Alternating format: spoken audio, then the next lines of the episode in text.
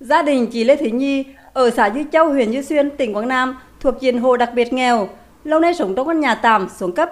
Chị Nhi là mẹ đơn thân, nuôi hai đứa con, bản thân chị ốm đau thường xuyên nên không làm được việc nặng.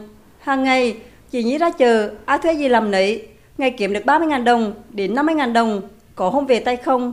Chính quyền huyện Duy Xuyên hỗ trợ 80 triệu đồng, bà con lối xóm giúp ngày công, chị vay mượn thêm anh em làm được ngôi nhà gạc lửng kiên cố.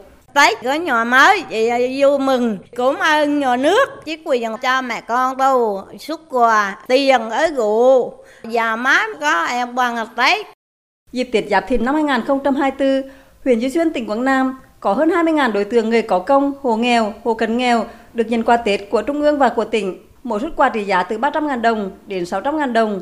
Huyện Duy Xuyên còn trao 250 suất quà hỗ trợ gạo cho các gia đình hoàn cảnh khó khăn. Trước Tết, nhiều hộ nghèo tại địa phương này cũng được hỗ trợ kinh phí để làm nhà mới. Ông Đặng Hữu Phúc, Phó Chủ tịch Ủy ban nhân huyện Duy Xuyên, tỉnh Quảng Nam cho biết. Theo tinh thần chỉ đạo chung, huyện sẽ thành lập các đoàn đi đến tặng các đối tượng chính sách, người có công, hộ nghèo, hộ khó khăn chậm nhất trước ngày 20 tháng 12 âm lịch.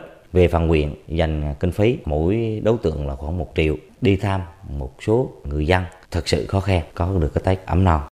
Những ngày này, Ủy ban Mặt trận Tổ quốc Việt Nam tỉnh Quảng Nam, Hội chữ thập đỏ tỉnh tổ chức nhiều chương trình như chợ Tết nhân ái, Xuân Giáp Thìn năm 2024, trao hàng ngàn phần quà tặng các hộ khó khăn.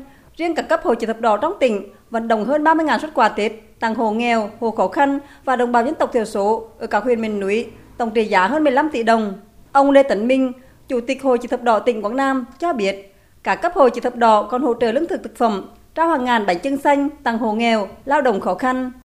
Những món quà đó là thể hiện tình cảm, tấm lòng, hỗ trợ cho nhân dân khó khăn, trong đó ưu tiên đồng bào dân tộc số, trách nhiệm cái hệ thống chính trị đối với việc chăm lo Tết nhân dân, nhất là những hộ khó khăn, tất cả mọi người đều vui xuân đón Tết.